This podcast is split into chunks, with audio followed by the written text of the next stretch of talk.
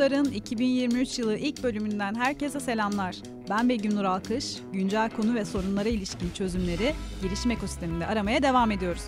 Bugünkü bölümümüzde bana yapay zeka temelli metin üreten Novus ve kurucu ortağı Vorgacan eşlik ediyor. Vorga hoş geldin. Hoş bulduk. Başlamadan önce burada dinleyicilerimize minik bir bilgi de vermek istiyorum. Biz aslında Vorga ile birkaç yıl önce e, bir basın toplantısında tanıştık. O zaman e, tabii diplomat olmaya yönelik hedeflerini de konuşmuştuk. Bugün ise yapay zeka alanında faaliyet gösteren bir girişimin e, kurucu ortağı olarak bir aradayız. Öncelikle senden kariyer yolculuğundaki bu geçiş sürecini ve ardından girişimin ortaya çıkış hikayesini dinleyelim mi?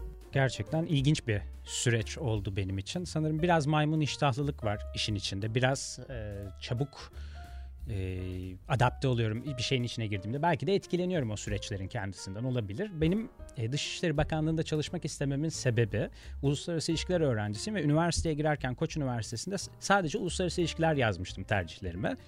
Ve diplomat olacağımı biliyordum. Bu şekilde düşünüyordum. Ve 4 yılda bunun için okudum. Hatta bazen bazı dersleri boşlamamın sebebi ya benim not ortalamamın çok bir önemi yok. Zaten sınava gireceğim. Sınavdan geçeceğim gibi bir hayalle devam ediyordu. Son yıl e, o zamanlar e, Turkuaz Medya'da Forbes dergisinde e, çalışmaya başladım. Çünkü dedim ki hani burada yazarsam, yurt dışından gelen raporları çevirirsem sınavda bana fayda sağlar dedim ve dergicilik yapmaya başladıktan sonra bundan inanılmaz keyif aldığımı fark ettim. Ee, orada gerek ekip de çok güzel bir ekip vardı orada. Ee, çok fazla şey öğrendim. İletişimden çok keyif almaya başladığımı fark ettim. Biraz zaten diplomatlıkla da bence örtüşen bir şey. Yani e, sektörlerin ortak e, kesiştiği bir nokta. Derken dergi çekildi Türkiye'den. dergi Türkiye'den çekilince e, ben medya kariyerinde kalmaya devam etmek istedim. Bu arada Dışişleri Bakanlığı'nın yazılı sınavına girmiştim. Yazılı sınavını başarılı geçmiştim. Fakat artık böyle içimden gelmiyordu. Yani böyle Ankara'ya gitmek, Ankara'ya karşı daha ım, gri bir şehir oldu birden benim için Ankara. Sonra ama Forbes da bitmişti. Hani o ara Turkuaz Medya'da başka bir yere geçiş yapabilirdim. Fakat oradaki markalar pek çekmedi beni. Eş zamanlı orada bir e, startupta çalışmaya başladım. Startup sektörüne girdim. E, Aposto isimli bir e, bülten startupında çalıştım. Bir yıl orada devam ettim. Şu anki ortaklarımı orada tanıdım bu arada. Orada bültenler çıkartıyorduk. Teknoloji bülteninin head'i şu anki ortağım Egehan ile orada tanıştık. Oradaki sürecimiz biterken de biz hani teknolojiyle ilgili bir şeyler yapalım dedik. O zaten eski bir yapay zeka şirketi vardı. Ee, daha ziyade datayı alıp datayı işleme üzerine içerikten ziyade. Dedik bunu hani içerik tarafında nasıl e, uygulayabiliriz? Hiç böyle bir Novus'un şu an olduğu noktada değildi. Biz ilk etapta dedik ki bir medya kuruluşu kuralım ama içe, bütün içerik üretimleri yapay zeka ile yapılsın. Değer önerisi buradan çıktı. Akademisyen arkadaşlarımızı hani koç mezunu şu an hmm, işte New York'ta, Kolombiya'da, Boston'da, MIT'de PhD yapan arkadaşlarımızı, doktora yapan arkadaşlarımızı bir yayın etrafında topladık. E, onların ciddi know-how'ları, bilgi birikimleri vardı ama yazı yazmayı veya e, bir bilgiyi aktarma konusunda bir sonuçta gazeteci kabiliyetleri yoktu. Dedik bunu yapay zeka ile bir şekilde örtüştürebilir miyiz belli template'larda? İlk data toplama serüvenimiz orada başladı zaten. Yani kendi bilgimizi ürettik, kendi içeriğimizi ürettik ve veri etiketlememizi yaptık kendi içimizde.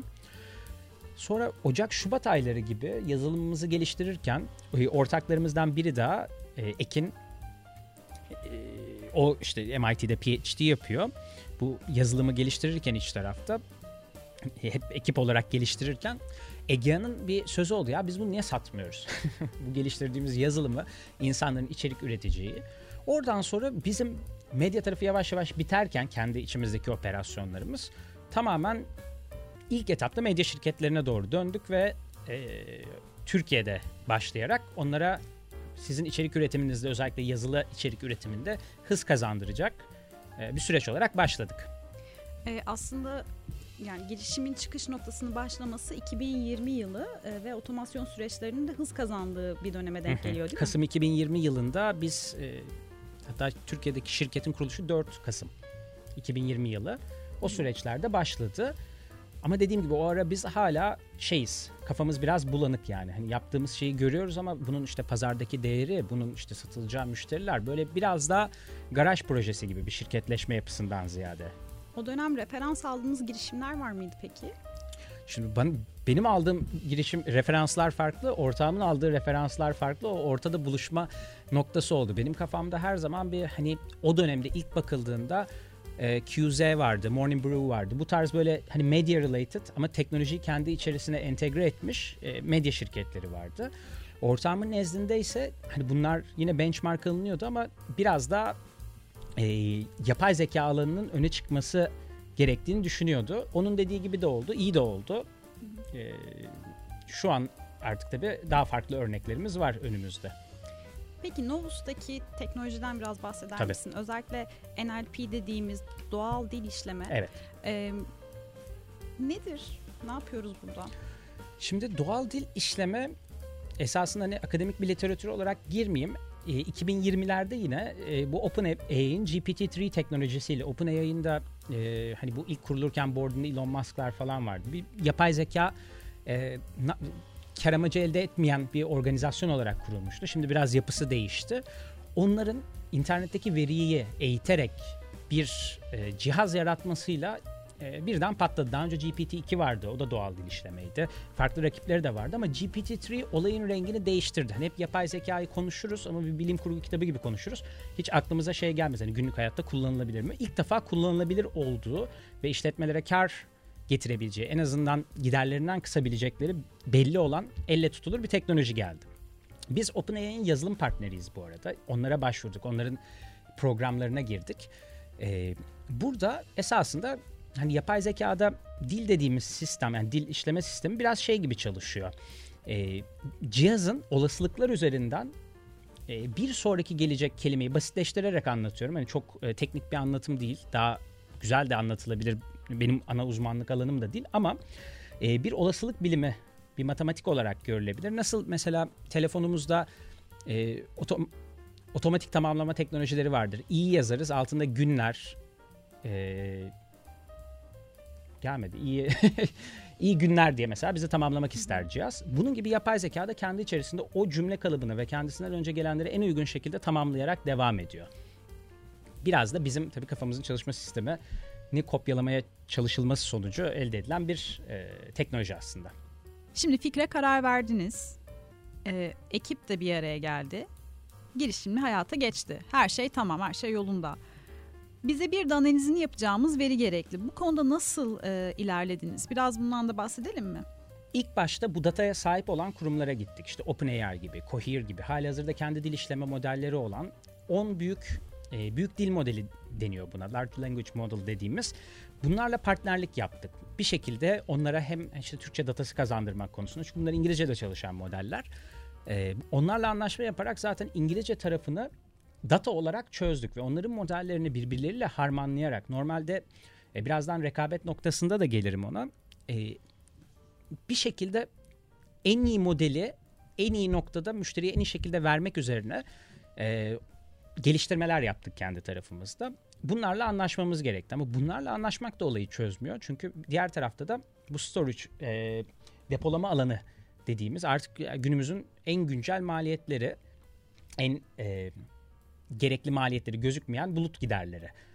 O tarafta Google'la, Amazon'la, işte Nvidia'yla Kuzey Amerika'da partnerlikler yaptık. Onların startup programları için başvurduk. Orada da 500 bin dolara yakın bir şeyimiz var. E, bulut kredimiz var.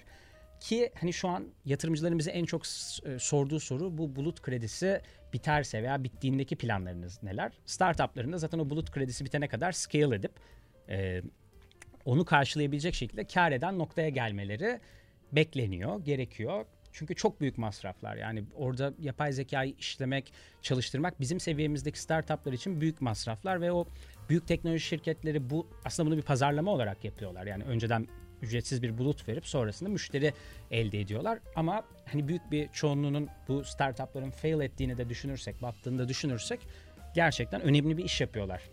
Borga bir de e, dinleyicilerimiz için uygulama alanlarını da senden dinleyelim mi?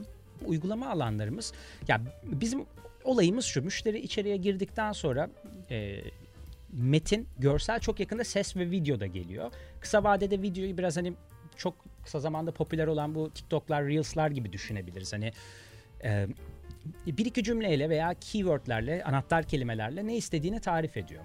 Sonrasında bir metin geliyor. İsterse kendi görsellerini yine e, üretiyor oradan. İsterse ses dosyalarını üretiyor.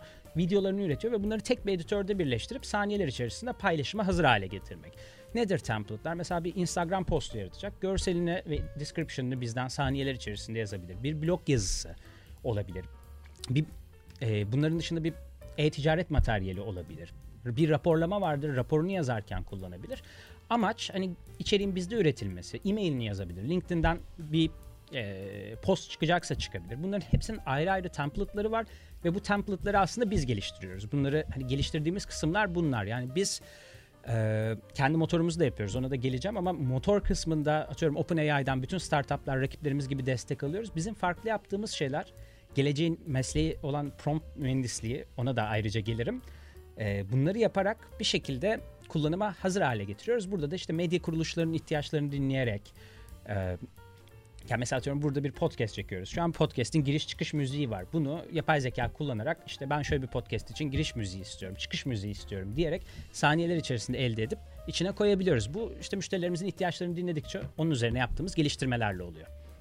Şu an e, Amerika'da ve Türkiye'de mi faaliyet evet, gösteriyorsunuz? Evet, e, Amerika'da ve Türkiye'de faaliyet gösteriyoruz ve şirketleşmiş olarak da Amerika'da Delaware'deyiz ama ofisimiz e, MIT'nin bize açtığı Innovation Lab alanında, Boston'da. Kaç dilde hizmet veriyorsunuz peki? 6 şu anda. Ana odamız İngilizce, Türkçe, İtalyanca ama e, bunun dışında Fransızca, Rusça ve Almanca'da da şeyimiz var. Sayılarını arttıracağız.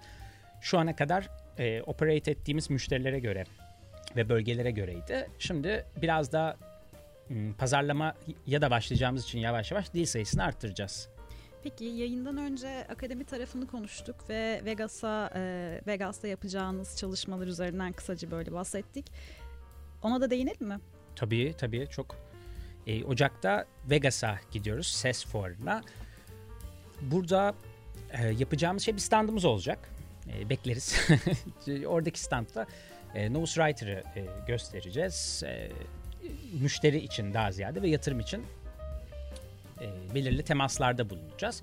Ses fuarının ardından da Palo Alto'ya gideceğiz. Palo Alto ile birlikte e, Boston ve New York'a da gideceğiz. Orada da ya bizim zaten şu an Boston'da kurduğumuz bir e, şey var. Ne denir? Bir danışma kurulu.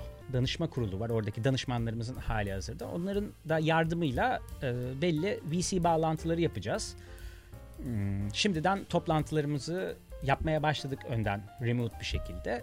Bu aralar işte yatırım da bizim alanımıza çok kaydığı için normalde biz kapatmıştık e, yatırım turumuzu. Önümüzdeki Ağustos'a kadar kendi içimizde ihtiyacımız yoktu. Fakat hem bu yatırımların bu kadar artması hem de bizim bu süreçte İtalya'da pazarında yaptığımız satışlardan kendimize biraz güven geldi. E, dedik hani biraz daha büyütebilir miyiz scale'ı? Çünkü çok hızlı ilerliyor ve hani biz Türkiye'den çıkmış bir startup'ız ama bütün rakiplerimiz yani tabii ki artık farklı ülkelerde de vardır ama biz başladığımızda 14 tane şirket NLP ile e, dil üretimli content içerik e, yazılımı üzerinden satış yapıyordu. 14 tane. Bir tanesi Finlandiya'daydı, geriye kalan 13 Amerika'daydı ve biz vardık başladığımızda. Şu an sayamam herhalde sektördeki örneklerini, sayılarını. E, ve bizden sonra kurulan ama daha yüksek yatırımlarla yani Amerika'da 10 milyon dolar, 20 milyon dolar, 30 milyon dolar paralar hani e, ortalama yatırımlar olarak görülüyor. Ki ya şimdi artık biraz normal gözüküyor bu son pandemiden sonra fakat ee, biz Türkiye'de çok zorlandık mesela ilk etapta yatırım ararken ki ilk yatırımımızı Estonya'dan bulduk sonra Amerika'dan bulduk. Şimdi Türkiye'den yatırım yapmak isteyen insanların sayısı arttı. Ee, o da şey komik keşke önceden yapsalardı. Tam da bu noktada o zaman pazar büyüklüğünü sorayım. Tabii. Ee, ve e, Türkiye'nin aldığı pay bilmiyorum şu aşamada konuşmak e, ne kadar mantıklı ama e, maalesef bilmiyoruz. Türkiye'nin aldığı payı e, geçenlerde biz de şeyle bir işbirliği yaptık. E, Türkiye Yapay Zeka e, şimdi yanlış olmasın isimlerini yanlış vermiyorum ama bir inisiyatif dün bir toplantımız vardı. Onlar çalışmalar yapıyorlar non-profit olarak. E, biz görüp hatta onlara başvurduk bir liste çıkartmışlar. Yani Türkiye'deki biz yapay zeka girişimlerinin kim olduklarını bile hani onların bir datası var. E, sağlıklı veriye sahip değiliz. Yani kimler nerede ne yapıyorlar e, ve bunların gelirleri nedir, e, pazar payı nedir bunları bilmekten şu an e, çok uzağız bence. E, globalde ama şundan bahsediliyor. Bizim olduğumuz tamamen yapay zekayı tek bir pazarda tabii ki birleştiremeyiz. Generative AI deniyor. Hani üreten yapay zeka anlamında. Bu pazar şu an 100 milyar dolar değerinde olduğu düşünülüyor. E, bunlar işte bir kısmı işte SEMrush'tan, bir kısmı e, çeşitli JP Morgan gibi yerlerin işte böyle raporları var, dataları var ama biraz e, görüş üzerine hani aktif pazar büyüklüğü bile o kadar bilinen işler değil. Çünkü çoğu startup aslında. Çoğu e, şahıs veya hani şey şirket hani halka açık değiller. Dolayısıyla bunlar tahminler fakat 100 milyar dolarlık bir pazardan bahsediliyor. Biz de genelde sunumlarımızı yaparken diyoruz ki önümüzdeki 5 sene içerisinde hani bizim hayalimiz, hedefimiz, çalıştığımız şey yani 285 milyon dolarlık bir pazar payına Kuzey Amerika'da sahip olabilmek. Yani biz bunun için çalışıyoruz. Ee, hani Türkiye'de de sektör lideri olmak hep isteriz. Şimdi pazar pazar genişliyor, oyuncu sayısı artıyor. Aynı zamanda rekabet de tabii, tabii. bir yerde kızışıyor. Ee, bu noktada e, Novus'un güçlü yönleri neler? Novus'un güçlü yönleri e, gerçekten Türkiye'de değil globalde de çok sağlamız. Hani MIT'de bile çok şaşırtıyoruz insanları. E, bu tarafta bizim güçlü yönümüz öncelikle biz bir teknoloji şirketiyiz. Yani biz yapay zekayı alıp e, satış yapan bir e, hani pazarlama üzerinden gelirlerini yükselten bir şirket değiliz. Teknoloji geliştiriyoruz biz. E, bunun müşteri tarafındaki yansımaları mesela fact check özelliğinden, doğruluk kontrolü özelliğinden bahsetmiştik. Bu mesela şu an yapay zekada chat GPT şu an yapmaya başladı mesela o kadar olay oldu. Bizim bir buçuk yıldır üzerinde çalıştığımız bir şey. E, bir özelliğimiz nedir bu? Ya biz internetle yapay zeka modellerini birbirine bağlayarak bunu söylemeden önce şunu söylemem lazım. Yapay zeka modelleri data ile eğitiliyorlar. Eğitildikten sonra canlıya alınıyorlar ve biz o eğitilmiş modeli kullanıyoruz. Ama biz her an internetle bağlı oldu, olduğu için sürekli bir eğitim söz konusu. Bu nedir mesela? Atıyorum şu an e, Dünya Kupası finalinde Fransa ve Arjantin karşılaşacak. Bugün bizim tool'umuzla yazacağınız bir yazıda bu bilgi sizin alacağınız eğer bu konuda bir şey üretiyorsanız yer alacaktır. Fakat rakiplerimizde yer almama ihtimali çok yüksek. Çünkü o bir günlük farkta bu muhtemelen train edilmemiştir. Periyodik olarak bu yeni bilgilerle beslemeleri gerekir. Bizde güncel bilgiler burada yer alacaktır. Bu çok önemli. Bununla birlikte biz e, kullanıcılarımızın e, kendi aksiyonlarından işte editleme aksiyonu olsun, bir cümleyi alıp bir yere yapıştırma aksiyonu olsun. Bunlardan e, sekans başına 5 etiketlenmiş data alıyoruz. Yani bizim ortalamamız 5 ve bunlarla da kişiye özel bir eğitim sürecinden geçiriyoruz. Yani ne demek bu? Yapay zeka sizin gibi yazmaya başlıyor. Yapay zeka sizin yazdığınız şeylerden öğreniyor ve biz sürekli modellerimizi e, Autonomous Data Labeling dediğimiz otomatik veri etiketleme ile canlı güncel tutuyoruz. Canlı bir şekilde güncel tutuyoruz. Bu başlıca çok önemli. Ek olarak da şey, e, şunu söyle, yani çok fazla var ama 10 büyük dil modelini aynı anda kullanıyor olmamız da çok sık rastlanan bir şey değil. Genellikle tek bir dil modelini tercih ederler. Bu çünkü farklı uzmanlıklar gerektiriyor. Her dil modelinin optimizasyonu farklı bir iş. Gelecekte bunların hepsi farklı bir iş olabilir. Yani ben şu dil modelinin uzmanıyım denecek bir meslek kolu olabilecekken biz hepsini entegre edip hangisi hangisi için daha iyiyse bu şekilde bir çözüm vermek için de ekstra çalışıyoruz. Bunu bunu globalde ileriki zamanlarda görebiliriz bence. Ama yani Türkiye'de bu da e, pek görüleceğini sanmıyorum. Ee, burada yanlışım varsa e, düzelt lütfen. Şimdi e, içeriği üretiyorsunuz hızlı bir şekilde. Aynı zamanda bunun doğruluğunu da e, teyit ediyorsunuz. Tabii. İçerik üretmek okey. E, ama bir şeyin doğruluğunu hızlı bir sürede e, teyit etmek e, gerçekten hani e, kolay bir iş değil. Özellikle hani e, doğru kaynaktan aldığınız bilgi bile e, aynı kaynak içerisinde e, sıklıkla güncellendiğini tabii. düşündüğümüzde bunu nasıl yapıyorsunuz? E, tabii. Belli bir kısmı e, şey ne denir? E, şimdi hangi kısımdan başlasam? Şöyle söyleyeyim. Patent kısımlarına da pek girmeden anlatmaya çalışıyorum. Ee, şöyle ki bizim kendimiz skorladığımız bir e, sistemimiz var arka tarafta. Her kaynakla eşleştirmiyoruz bunu. E, bu skorlama işleminin de yine e, global ve e, Türkiye'de de e, güvenilir belli kurumlar, kuruluşlar ve zaten açık kaynak e, skorlama siteleri var. Özellikle global haber e, ajansları için bunu yapan servisler, hizmetler var. Buna göre onları merkez alarak e, çalışıyoruz. Ama sonrasında kullanıcıdan da hani kullanıcının da kullanıp kullanmaması üzerinden topladığımız verilerle de yine belli değerlendirmeler yapıyoruz. Burada ama şu çok önemli. Yapay zekada doğru nedir, ne doğrudur, ne değildir olayı da e, biraz biz sadece objektif olan cümlelerin doğruluk kontrolünü yapabiliriz. Mesela bir e, soru cümlesinin doğruluk kontrolü yapılamaz veya e, öznel bir cümlenin, öznel bir beyanın doğruluk kontrolü yapılamayabilir. Ha, hariç olan şu, e, atıyorum e, ünlü insanların, siyasi figürlerin e, tırnak içinde söyledikleri cümlelerin doğruluk kontrolü yapılabilir. Çünkü bunlar eşleştirilebilir. Artık onlar da meta olarak objektif olmuştur. Çünkü bunu söyleyip söylemediğine dair güvenilir kaynaklarda bir veri vardır. Fakat e, Ankara Türkiye'nin başkentidir. Bunun doğruluk kontrolünü yapabiliriz ama çok subjektif söylemler üzerine de doğruluk kontrolü diye bir şey teknik olarak e, yapılamıyor hala. Belki buna akademide yaptığınız çalışmalarla eklenebilir mi? E, tabii tabii yani akademi tarafında ya o taraf biraz şey e, bizim içeride kendi e, machine learning makine öğrenimi mühendislerimiz akademik çalışmalar da yapıyor ve o taraflar çok gelişecek daha zaten. Yani hala böyle emekleme adımları denilebilir e, NLP için. Bence 3 sene 5 sene sonra bambaşka şeyler e, söylüyor olacağız. Ama e, yani şimdilik bu akademi tarafında yaptığımız çalışmalar biraz daha hani öğrencilere yapay zekayı kullandırtarak onlardan topladığımız datalarla bunu akademi alanında nasıl kullanabileceğimiz üzerine. E, direkt teknoloji geliştirmekten ziyade biz orada e, plagiarizmi veya e, fikir hırsızlığını engellemek istiyoruz. Çünkü yapay zekada bu çok e, tartışılıyor şu an. Haklı bir konu yani hepimiz öğrenci olduk. Ben yani kendim şu an Koç Üniversitesi'nde okuyor olsaydım muhtemelen kullanıp yazardım makalelerimi. Kimse e, kusura bakmasın lütfen. Ama bunu bir şekilde engelleyeceğiz kurumları açarken. E, çünkü e, şöyle bir durum var orada. Yapay zeka bizim verimizle besleniyor ve bu söyleyeceğim şey çok felsefi biraz abartı olacak belki ama e, herkes birbiriyle yapay zeka ile üretip aynı şeyleri yazmaya başlarsa bir yerden sonra yapay zeka da aynı çıktıları vermeye başlar. Borga peki yavaş yavaş bölümün sonuna gelirken sormak istediğim e, bir diğer soru ise önümüzdeki dönem planlarınız üzerine. Neler söylersin?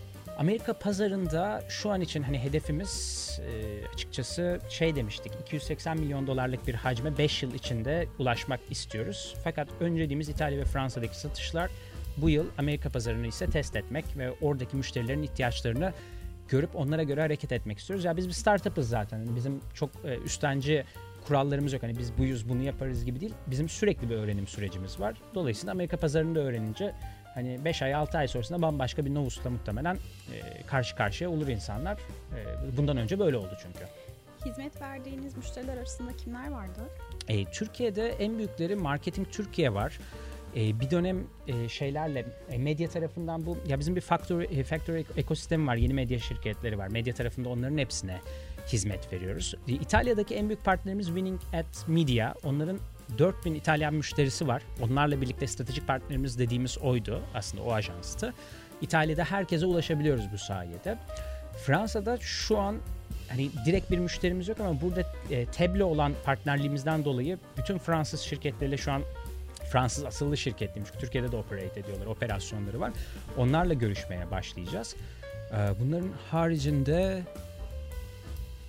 e, şey e, İsviçre'den bir e, müşterimiz var raporlama biliyorsunuz İK şirketi Adecco Adecco ile böyle bir şeyimiz vardı. Belli fintech ve startup şirketlere de satış yapıyoruz tabii ki ama daha çok hedefimiz bir enterprise'in içine girip orada yüksek hacimlere ulaşmak. Borga son olarak şunu da sormak istiyorum. Bir teknoloji girişimi olarak nitelikli iş gücüne ulaşma konusunda sıkıntı yaşıyor musunuz? Ee, özellikle yakın zamanda konuştuğum bir diğer teknoloji startup'ı sektördeki e, büyük oyuncuların nitelikli iş gücünü çekebilmek için maaş skalasını yüksek tuttuğunu ve bunun da e, oyuna yeni giren girişimler için dezavantajlı bir durum oluşturduğuna dikkat çekmişti. Sen de bu görüşe katılıyor musun?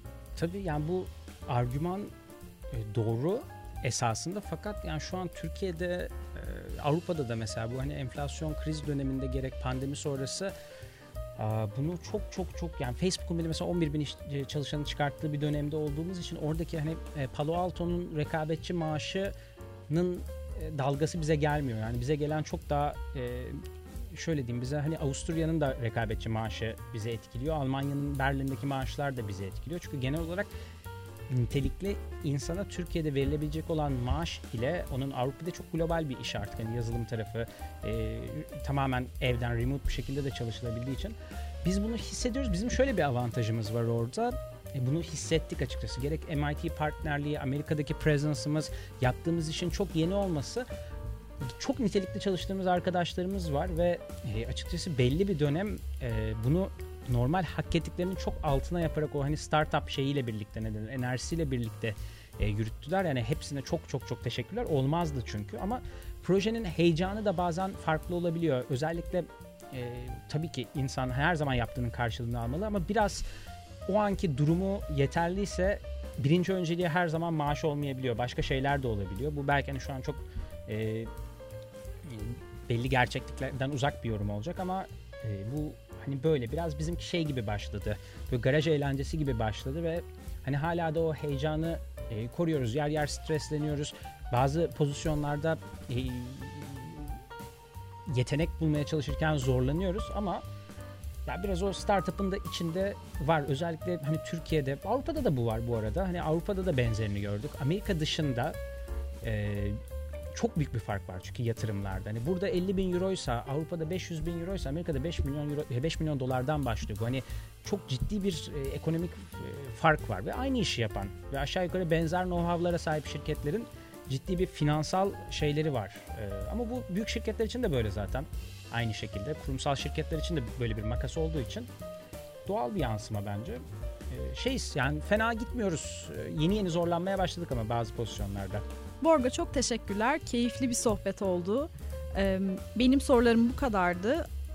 Ama senin eklemek istediğin bir şey varsa alabiliriz. Herkese güzel bir 2023 dileyim. Çok e, gerçekten gri bir dönem olacak Türkiye için, dünya için. Enteresan. Biz de öngöremiyoruz pek çok şeyi. Hem finansal anlamda hem işlerin nereye gideceği e, bağlamında. Fakat e, herkese çok çok çok güzel, huzurlu, sağlıklı bir 2023 dileyim o zaman. Evet, ben de bu vesileyle herkese sağlıklı ve bol eğlenceli bir yıl diliyorum. Böylelikle bu fikir tutardı bir bölümün daha sonuna geldik. Sevgiler.